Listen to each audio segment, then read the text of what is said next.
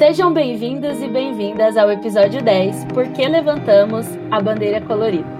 Nesse episódio, a gente conversa com um convidado sobre a luta das pessoas LGBTQIA+, sobre a importância de retomar a história do movimento LGBT desde Stonewall, sobre as violências sistêmicas que continuam a agredir nossa comunidade e sobre as resistências que travamos diariamente pelo reconhecimento e pela liberdade. Segue a vinheta e já já a gente começa.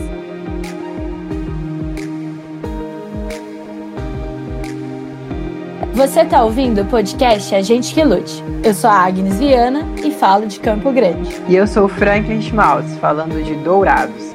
Essa conexão sul-matogrossense e anticapitalista é um espaço para a gente conversar sobre temas e questões da vida e das nossas lutas diárias. Aqui, nós vamos debater política de forma crítica e séria, mas também despojada, através das nossas experiências e da nossa juventude. Vem junto! A gente que lute!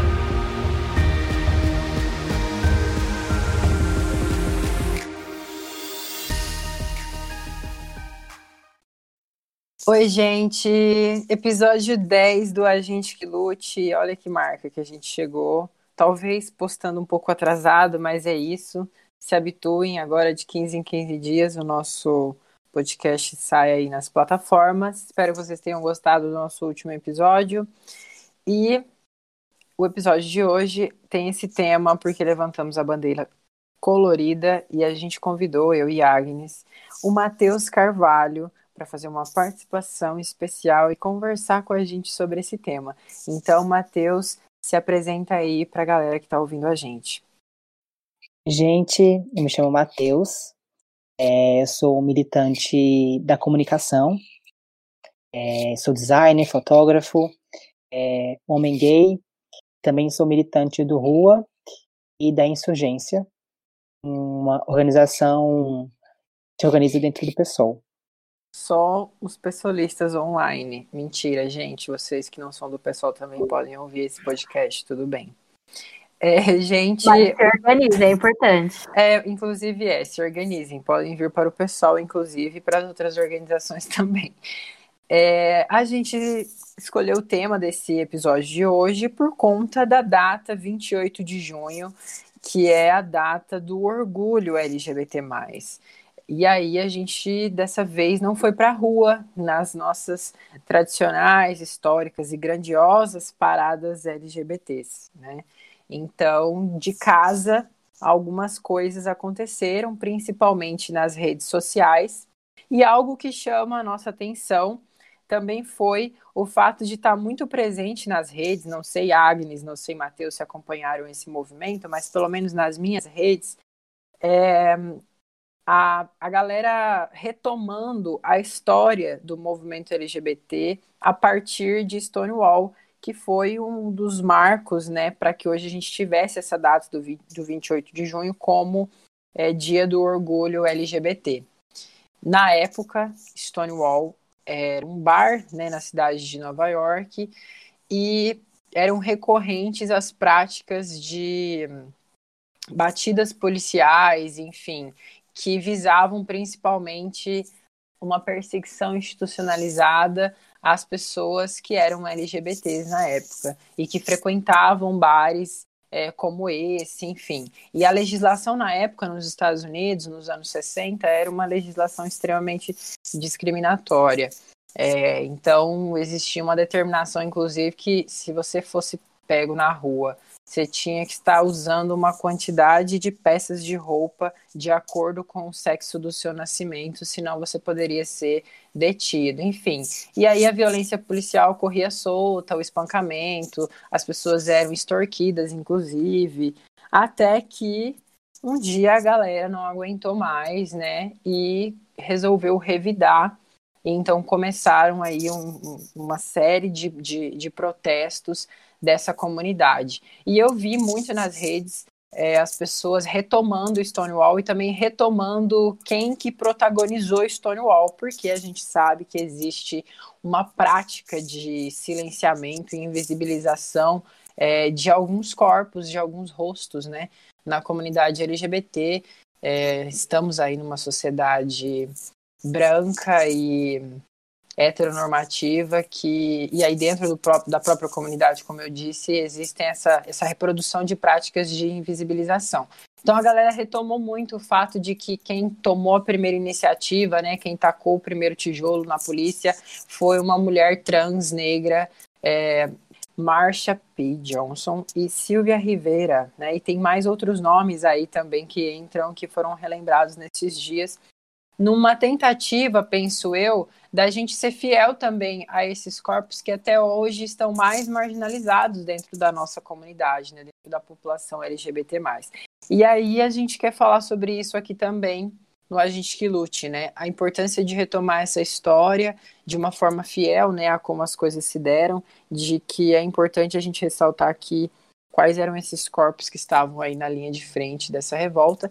E a gente quer contar com essa colaboração do Matheus aí sobre como ele tem visto esse movimento, se ele também viu esse movimento nas redes, né, de relembrar a história do movimento, enfim, qual a importância disso também para nós, da gente relembrar esses essas revoltas de Stonewall que foram há 51 anos atrás.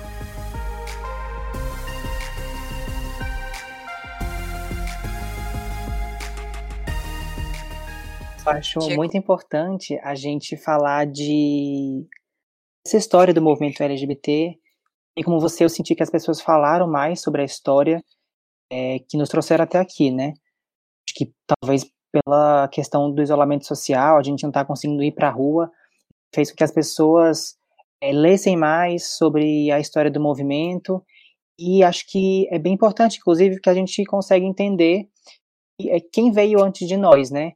Foram, em sua maioria, é, mulheres trans, travestis, pessoas negras, né, que protagonizaram esse movimento tão potente que é a revolta de Stonewall, que hoje em dia são invisibilizadas, né, quando a gente olha para as paradas LGBTQIA+, que acontecem nos estados, que são majoritariamente comandadas, organizadas por homens brancos, gêneros e gays, então é muito importante fazer essa retomada da história, é porque eu acho que a gente, quando acessa a memória do nosso movimento, a gente está também reivindicando essa história, né?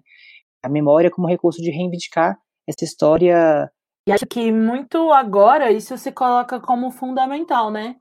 Porque cada vez mais a gente percebe foram corpos políticos, então é, a sua própria existência já se caracterizava como um ato político de existir e resistir a um sistema que era tão mais opressivo do que é hoje, é, tem ganhado uma maior visibilidade nos debates agora, porque se faz necessário, né? Quem são as LGBTs que estão. Quem, quem são as LGBTs que estão sofrendo mais na pandemia?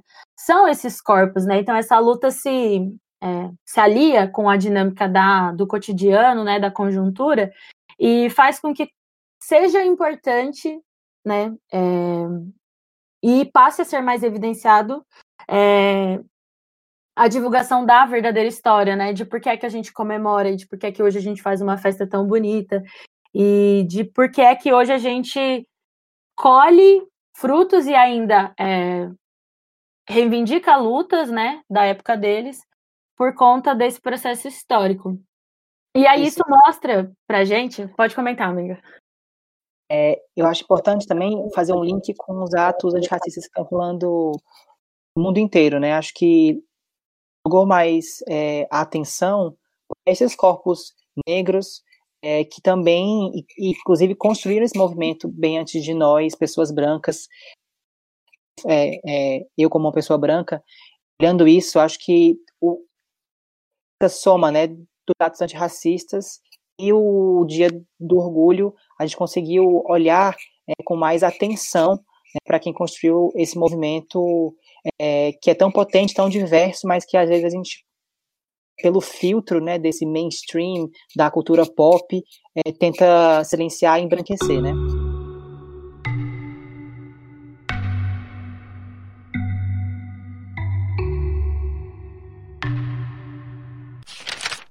quando esses corpos né, se colocam nesse espaço de reivindicar essa luta que é histórica de nós, a gente percebe por que, que a luta LGBTQIA, precisa necessariamente estar ligada com outras lutas antissistêmicas, né?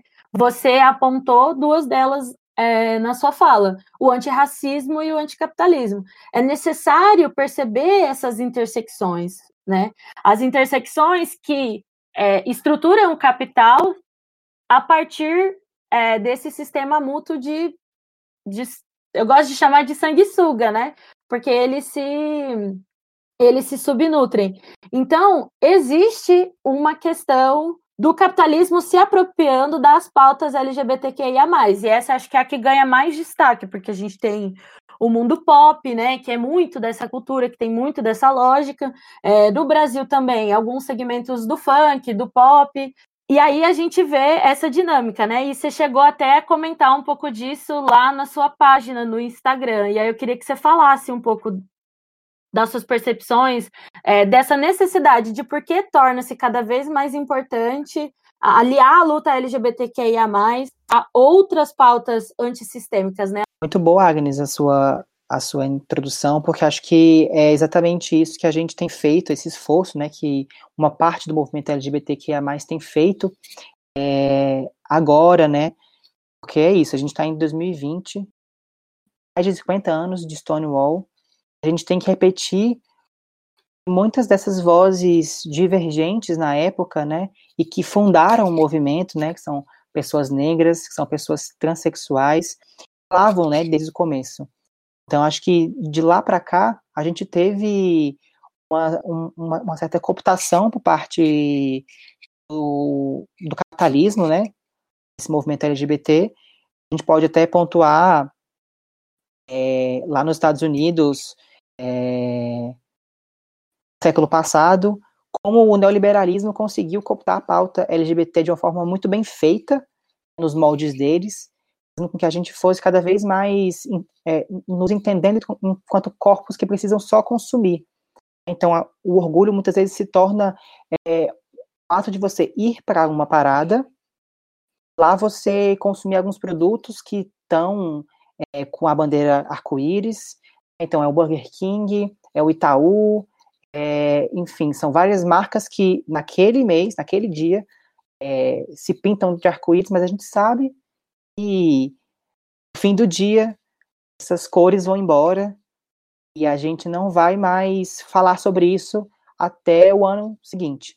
Então, é, é assim que o, que o capitalismo consegue cooptar nossa pauta, né? Nos entendendo como um segmento de mercado, como quem pode consumir essa lógica ela é tão perversa por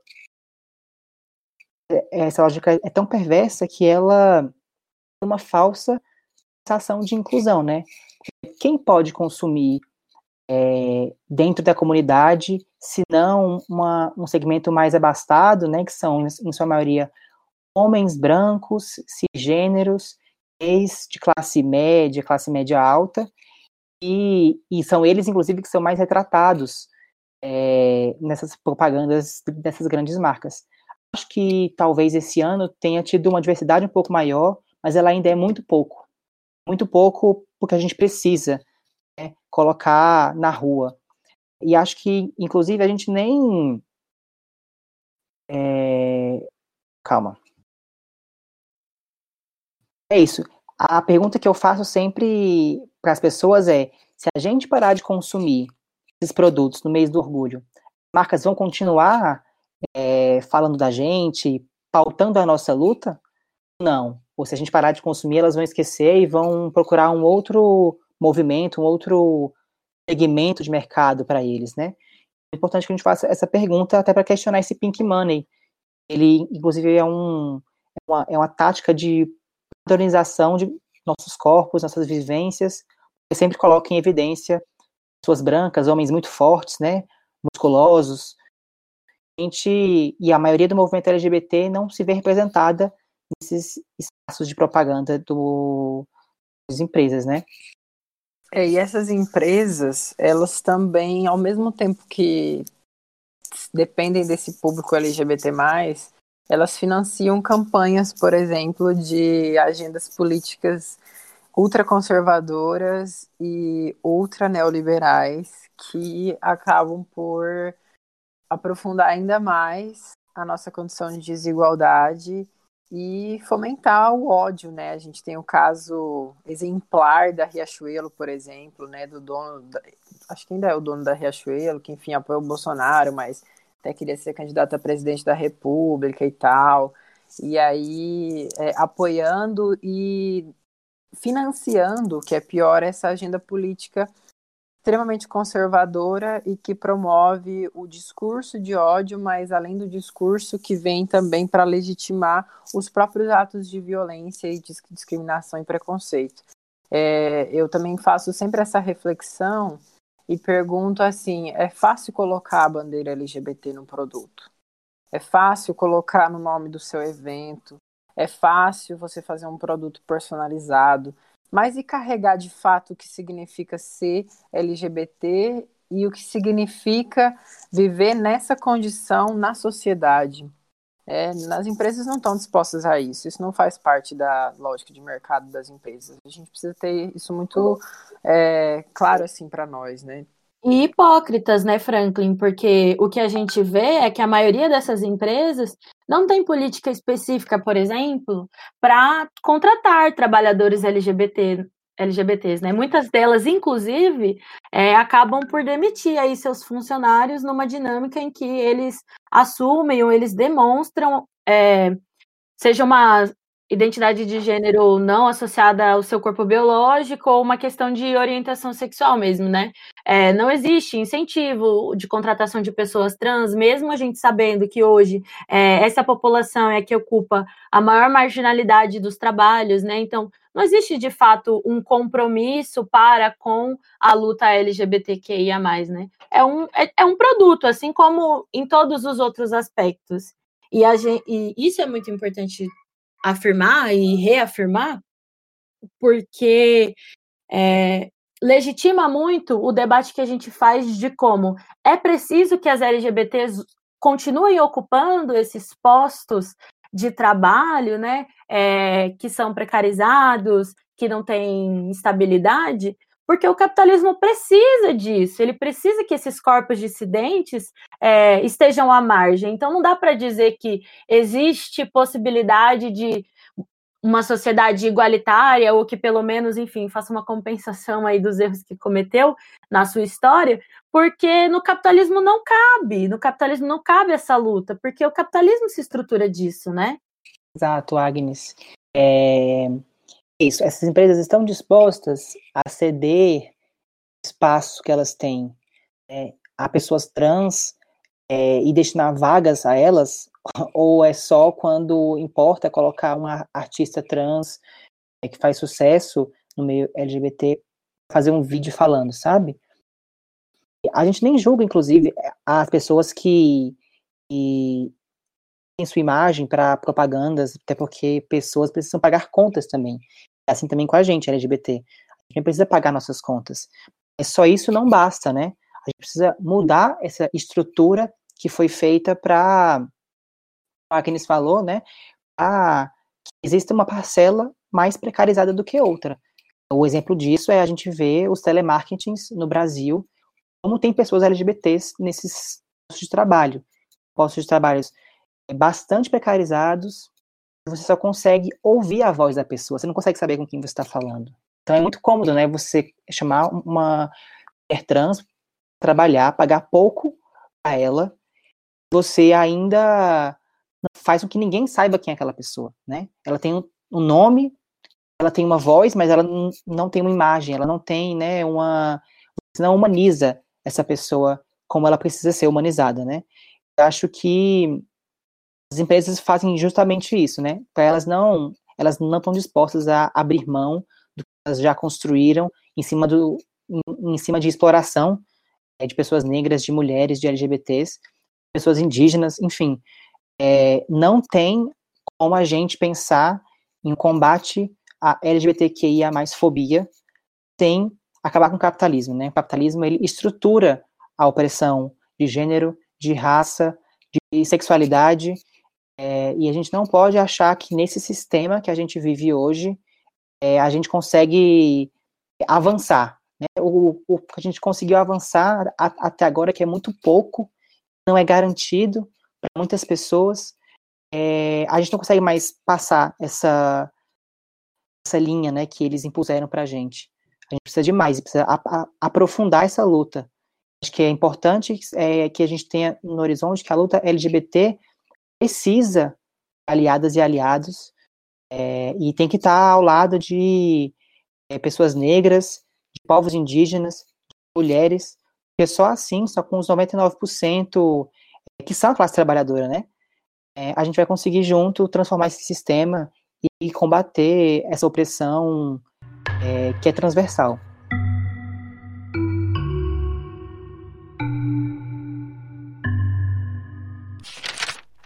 Já diria aquela musiquinha, né? As gays, as bi, as trans, é sapatão, tanto do organizada para fazer a revolução. Até porque, gente, se a gente for ter representatividade por representatividade, ou se a gente for subir né, a um posto de poder, seja político ou seja econômico, para contribuir para a exploração de outras pessoas, então, né, desculpa, mas isso não vai servir para nada além disso, contribuir para a exploração das outras pessoas. E eu acredito que não, não há possibilidade da gente ser reconhecido de fato, da gente ser livre de fato para expressar as nossas orientações sexuais, as nossas afetividades, as nossas é, diversas possibilidades e trânsitos entre gêneros, enfim. É, se a gente não conseguir superar o sistema que oprime a gente que se alimenta dessa dessa desigualdade, que se alimenta dessa violência, né? E se a gente for pensar é, na instituição, por exemplo, que na época de Stonewall representava esse principal inimigo, né, braço do Estado, a polícia, a gente sabe que a polícia continua sendo o principal braço do Estado que oprime, que repreende e que violenta as populações mais vulneráveis, desde a população negra, e aí, quando a gente fala da população trans, a mesma coisa.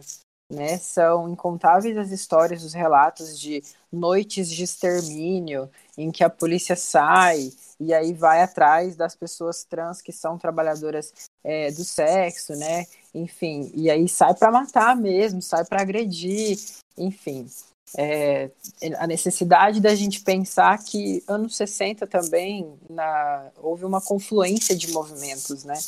É, o movimento LGBT que começa a surgir, o movimento pelos direitos civis, protagonizado pela população negra, há mais uma onda feminista, né? Então é um momento de efervescência. A gente não deixa de estar tá passando por um momento também nesse sentido de efervescência. A pandemia tem nos trazido para momentos e para situações que deixam a flor da pele essas contradições do sistema.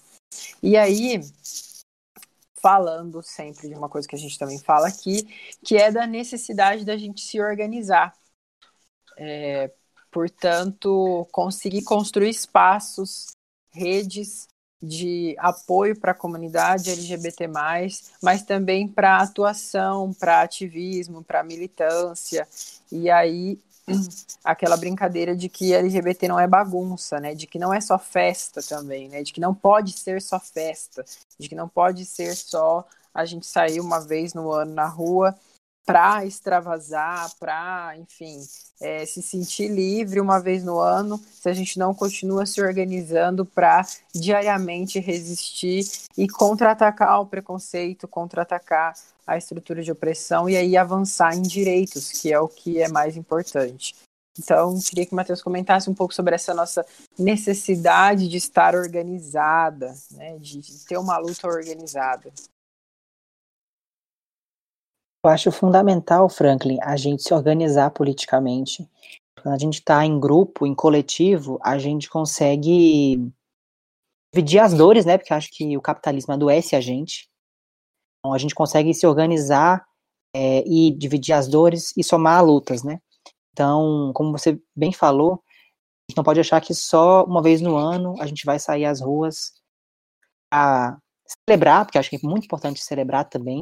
O frevo é, a música, a cultura também é luta, mas a gente precisa entender que o restante do ano inteiro a gente trava lutas importantes, é, movimento LGBT e também outros movimentos que a gente também se coloca como aliadas e aliados. Né? Então é muito importante a gente pensar nessa perspectiva da organização política. A gente vive um momento muito duro de avanço do conservadorismo muito grande. A gente vê o Trump, a gente vê o Bolsonaro, a gente vê outros líderes mundiais se rearticulando numa unidade ultraconservadora e a gente precisa dar uma resposta a isso. Não seja se isolar em casa e ficar achando que acabou, né? Inclusive, quando a gente está tá organizado na luta, a gente consegue sentir mais esperança e transformar o mundo e lutar por um novo futuro possível, sabe? Acho é uma perspectiva que eu sempre defendi, assim, e, e sempre que, calma, sempre que as pessoas falam, né, me procuram para saber, ah, o que eu faço, estou desesperado, eu falo, organiza. Assim a gente vai conseguir, é, juntas, juntos e juntos, é, contra-atacar é, essa ofensiva e conseguir com que nossos corpos, nossas vidas respeitadas, que elas sejam protagonistas é, dessa história que a classe trabalhadora é, tem que ocupar, né? Vai se organizar, menina. Justamente. Não, gente, é, parece engraçado porque a gente é organizada, né? Então a gente fala, estamos puxando sardinha para o nosso lado. Mas a gente precisa fazer uma análise real do que está acontecendo na sociedade e o quanto as ações individuais conseguem alcançar até determinado momento. A gente não está negando que, é, por exemplo, fortalecer conteúdos né, de pessoas é, LGBTQIA, negras, mulheres, que constroem esse conteúdo para a internet, elas precisam sim ser fortalecidas. Isso é muito importante. E a ação individual tem sim significância porque ela trabalha ali com o concreto, com o que está próximo. Então, as campanhas de solidariedade, fortalecer políticas que estão mais na prática, que são mais concretas, são importantes. Mas essa organização coletiva, essa, quando essa luta é coletiva, você chega a outros lugares, você alcança é, outras expectativas. E muito mais do que isso, né? Você não alcança somente outras expectativas mas você caminha junto com outras pessoas que darão contribuições de suas outras localidades para construir uma luta cada vez mais ampla e que represente cada vez mais as pessoas, né? Que seja fundamentada na vivência da pessoa. E eu acho que a organização é fundamental por conta disso. A, a gente brinca, né? De tipo assim, é, quando a gente se encontra nacionalmente, a gente vê um companheiro lá do Ceará, ou ver um companheiro lá do Rio Grande do Sul, é, e a gente fala, nossa, a gente toca a mesma política e tão longe, quando a gente se vê, parece que a gente é muito amigo, muito brother. Então, isso é fundamental também, né? De tipo, se reconhecer num projeto que é coletivo, que é, é que de fato está construindo aí, né, essa perspectiva de avançar a sociedade como um todo, nessa colocando a coletividade como central, né? E acho que esse é o debate de que para que sociedade a gente quer avançar. Eu, eu não, não conheço, não tenho expectativa nenhuma sobre outras que senão a coletiva. Eu acho que isso é muito importante. Então a gente precisa entender que desde agora as experiências que a gente construir precisam ser também coletivas. E é foda, é difícil construir movimento LGBT, falo por experiência própria. É, existem muitos problemas, existem muitas dificuldades para a gente conseguir se organizar e tocar uma política minimamente acertada. Só que movimento é isso também, né? A gente tem que conviver com as contradições diariamente do da sociedade e aí quando a gente tenta se organizar contra ela aparecem outras dificuldades ainda, enfim.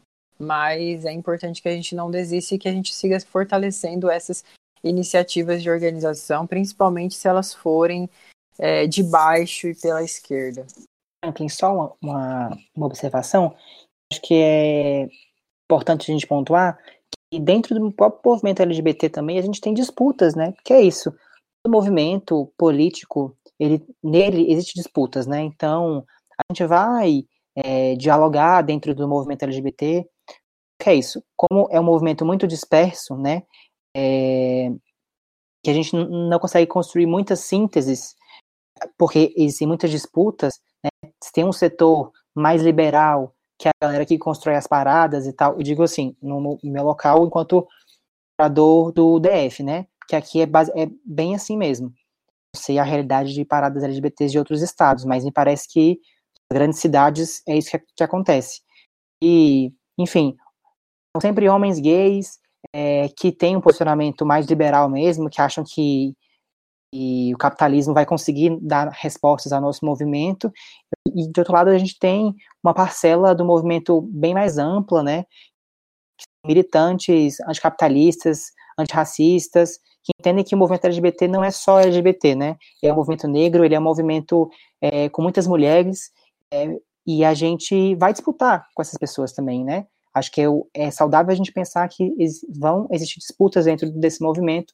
A gente precisa também estar bem alerta e precisa é, buscar mesmo a narrativa que a gente quer para esse movimento. Eu não estou topando, por exemplo, é, abrir mão da luta anticapitalista, antirracista é, e antitransfóbica, é, porque eu acho que a gente precisa é, fazer com que o movimento seja cada vez mais plural e sair daquele, daquelas três letras que acho que tem muita gente no movimento ainda que é é, deixar, né, que seria o GLS. A gente não quer mais essa sigla, a gente quer o LGBTQIA+, a gente quer é, ampliar esse movimento que é tão bonito, tão diverso, mas que tem um setor ali que é deixar tudo como tá. A gente precisa disputar dentro do movimento LGBT e para isso a gente precisa se organizar.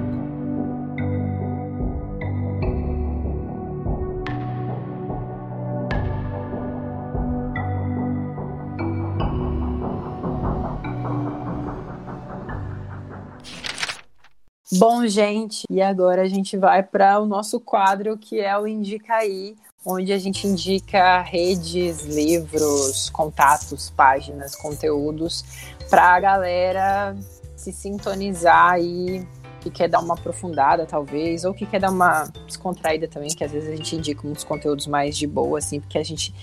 Aliás, aqui temos três militantes cansados, inclusive, né? Eu já vou deixar uma deixa aí de indicação, mas Queria que ah, o Matheus. Eu sou uma militante cansada. Nossa, eu sou um militante muito cansado, gente. Por favor. Vamos pedir para o Matheus trazer as indicações dele. Bom, eu tenho algumas indicações aqui, né? Acho que, pensando em YouTube, tem duas pessoas que fazem um debate bem interessante é, sobre a luta LGBT, mas não só ela também. Acho que a Dimitra Vulcana, a Rita Von Hunt, que são duas drag queens e sempre trazem últimas reflexões para a gente pensar em uma luta anticapitalista, uma luta de opressão, né? É, queria indicar também a minha página, Militante Cansado, que é uma página sobre ativismo e também algumas reflexões militantes ao longo dos, dos dias aí. Eu também queria indicar a Ana de Holanda, que é uma militante insurgente, transativista, é, o arroba dela é transcomunista, militante valorosa do movimento LGBT, do movimento anticapitalista. Ela também fala muito sobre ecossocialismo, é bem, bem interessante. É, e eu queria indicar duas séries que eu acho que são bem importantes. Uma é Pose, tá? inclusive a, a, primeira e a segunda temporada no Netflix. É, e também uma que é bem recente, eu tô vendo ela de uma forma meio pirata aí, é Legendary, que é uma série que é, é uma competição de Vogue, né? As ballrooms tão que a gente tão tanto exalta, né? É, que remontam também é, logo após Stonewall, que acho bem interessante, bem diverso é, e é uma forma de, de entretenimento que também é uma forma de luta. Muito obrigado pelas indicações, Agnes Viana.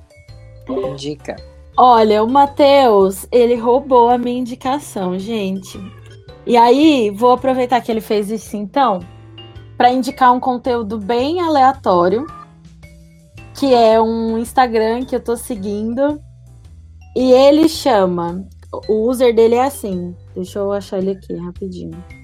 É Coisas PV Chapado. O nome do, Insta é Coisas para Ver Chapado. São vídeos aleatoríssimos, muito engraçados em geral, que tiram uma brisa aí dos dias cansados. E aí vou aproveitar também para indicar a live que a gente vai fazer lá no meu Instagram. Não sei se esse vídeo vai sair a tempo, espero que sim, para indicar a live, mas vai ficar salvo de qualquer forma lá no nosso canal do YouTube, vocês vão poder assistir, que é o Eco da Esquerda, que a Lana, que é a indicação do Matheus, vai estar tá participando junto com a Cecília. Cecília, ó. Pá! Junto com a Cecília Feitosa, que é uma companheira da Executiva Nacional do PSOL e militante ecossocialista. E a gente vai falar desse assuntinho interessante. Então, eu vou indicar eu mesma e esse Instagram que é bem legalzinho e vale muito a pena de fato ver chapado para quem curte essa vibe. Muito que bem. Não pude deixar de notar uma certa pressãozinha aí pro editor de áudio para que o episódio saia antes do evento. Queria deixar registrado aí que senti aí uma. Não, não, qualquer coisa vai ficar salvo no YouTube, vai dar eu certo. Tô brincando, tô brincando. É, vou falar pro Robson para ele fazer logo essa edição. Gente, as minhas indicações são duas rapidinhas. Uma delas é um dossiê que o Esquerda Diário fez no ano passado, que ano passado a gente comemorou 50 anos de Stonewall. E aí o Esquerda Diário é um site de notícias, artigos, enfim, de esquerda do Movimento Revolucionário de Trabalhadores e tal. Tem Facebook, tem Instagram, tem site. Eles fizeram um dossiê com textos, vários textos, assim, que são textos curtos, inclusive, sobre Stonewall. E aí, para vocês acharem, é muito fácil. Coloca no Google dossiê Stonewall Esquerda Diário, que vocês já vão encontrar esse material. Aí, para quem tá um pouco cansado de hates também, ouvi uma galera já que tá com fobia de vídeo, não aguenta mais ver vídeo live na quarentena, aí a galera tá gostando de ler agora. Bom, então é isso. Vão lá e leiam esses textos. É, e também vou fazer propaganda para uma iniciativa local que está começando agora aqui em Dourados, que é uma organização não governamental chamada Divação, uma ONG, Diversidade em Ação, organizada por duas mulheres advogadas e que pretende oferecer serviços de apoio e assistência jurídica para pessoas LGBT+. E é muito massa isso porque Dourados é uma cidade que tem pouquíssimas iniciativas da comunidade LGBT, de movimento e de associações. Então, procurem aí nas redes, Facebook, Instagram, sigam e fortaleçam, porque é muito importante que a gente avance nesse sentido. Falou, quero convidar agora então Matheus para se despedir desse episódio e do Agente que Lute, agradecendo já a sua participação, disposição e contribuição aqui para o nosso projeto. Gente, muito obrigado pelo convite, fiquei muito feliz. Agnes e Franklin. É, eu acho que a gente precisa fortalecer ainda mais as, as narrativas juventude, juventude anticapitalista, LGBT, negra, feminista, e acho que esse espaço é exatamente isso. É, continuem, continuem, é muito importante que a gente tenha vozes como vocês é, na luta mas eles estão chegando, gente. Vamos votar em LGBTs, mas vão ter consciência de que nem todas as LGBTs é, têm a mesma visão de combate às opressões como a gente tem, né? Então vamos ficar atentos, vamos ficar de olho. E é isso. Muito obrigado, gente. Tchau. Matheus, eu queria agradecer demais você ter topado o convite. Pra gente foi fantástico bater esse papo. A gente já queria te chamar tem um tempo. É, e que bom que essa essa conexão deu certo agora para falar de um assunto que é tão presente nas nossas vidas, né? E aí, galera, queria agradecer, né, todo mundo que escutou aí até o final. Lembrar que agora a gente está nessa nova dinâmica de episódios é, a cada 15 dias, mas que a gente continua aí produzindo outros conteúdos e militando e se organizando em outros espaços. Então, conheçam, se engajem, participem, porque é um momento muito importante da gente segurar a mão das pessoas à distância, ou de luva também, né? Mas à distância de preferência. E aí é isso, beijo, beijo, até daqui 15 dias com o próximo episódio. Tchau, tchau. Obrigada, gente. Compartilhem esse episódio com os amigos. Por favor, dá uma força para nós lá no Instagram e também pelas plataformas de streaming. E já se vão mais de 100 dias de isolamento, então talvez a cabeça também seja meio confusa. Mas força e a gente que lute. Aqui estamos na avenida, pelas ruas, pela vida. Somos parte dessa juventude que estuda, trabalha e que rala duro para dar conta da vida. Educação é resistência! Educação é resistência! Educação é resistência!